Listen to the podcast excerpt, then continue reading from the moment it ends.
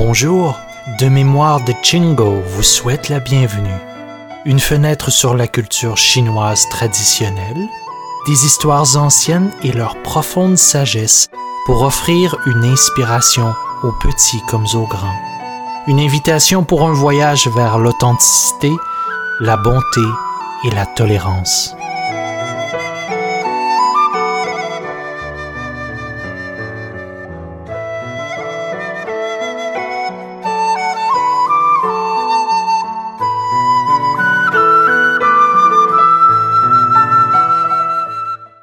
Comment des actes de gentillesse façonnent une meilleure société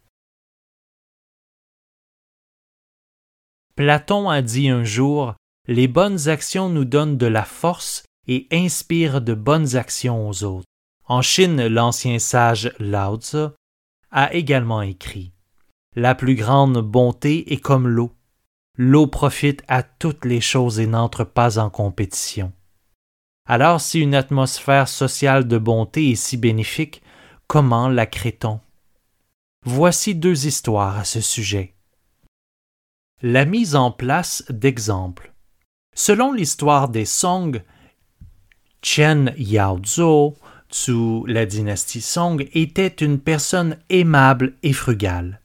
Bien que son père fût un haut fonctionnaire, Chen réparait souvent les objets ménagers cassés et raccommodait les vieux vêtements. Il ne se contentait pas de jeter les choses. Lorsqu'il partait en inspection et qu'il voyait des animaux sauvages, il demandait à ses assistants de ne pas leur faire de mal. Lorsque Chen était officier à Chouzhou, dans l'actuelle province de l'Anhui, la famine a frappé. Sachant que de nombreuses personnes étaient affamées, Chen a pris l'initiative de faire don de céréales et de faire préparer de la nourriture pour les affamés.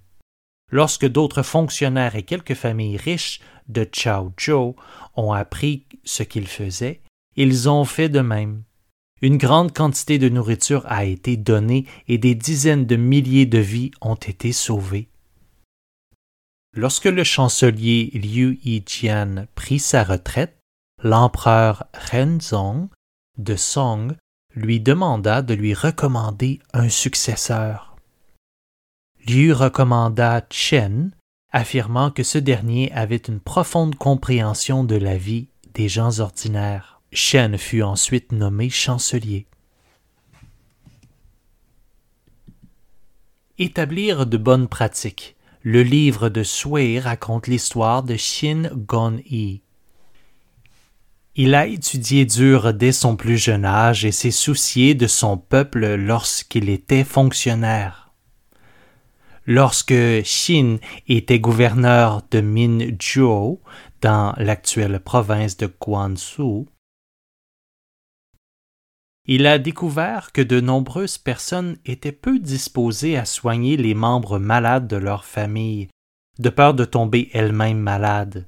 C'était le cas même entre parents et enfants ou entre mari et femme.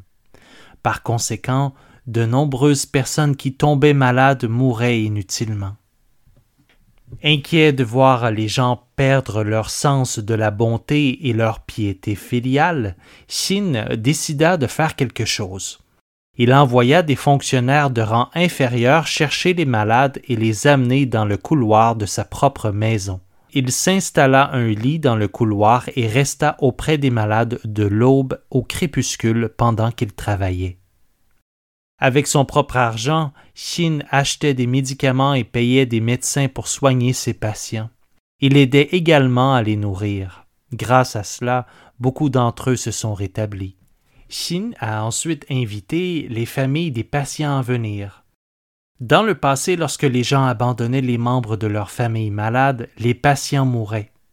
Maintenant, je les ai amenés ici et je reste avec eux tous les jours. Si le fait de s'occuper des malades rendait malade, j'aurais déjà été malade, a-t-il déclaré. Mais je vais bien, les patients se sont rétablis. Avec de la culpabilité dans leur cœur, les gens l'ont remercié et sont repartis avec les membres de leur famille rétablis.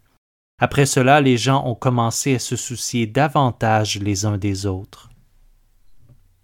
Conclusion Confucius a dit Lorsqu'une société suit la loi céleste, ceux qui ont de la vertu et des talents sont nommés fonctionnaires, et les gens sont honnêtes et harmonieux. Par conséquent, les gens ne se contentent pas de traiter leurs parents comme des parents, ils ne se contentent pas de traiter leurs enfants comme des enfants. Ainsi, les personnes âgées sont prises en charge, les adultes utilisent au mieux leurs forces et les jeunes peuvent grandir et évoluer.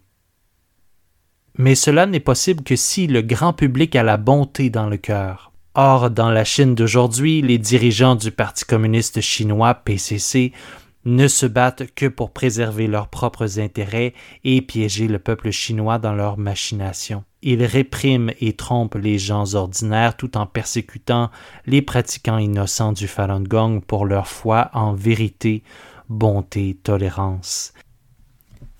Ces actions ne feront qu'entraîner la Chine sur la voie de l'instabilité, où le seul moyen d'éviter le tumulte est de prendre ses distances d'avec le PCC et de rejeter son idéologie de lutte.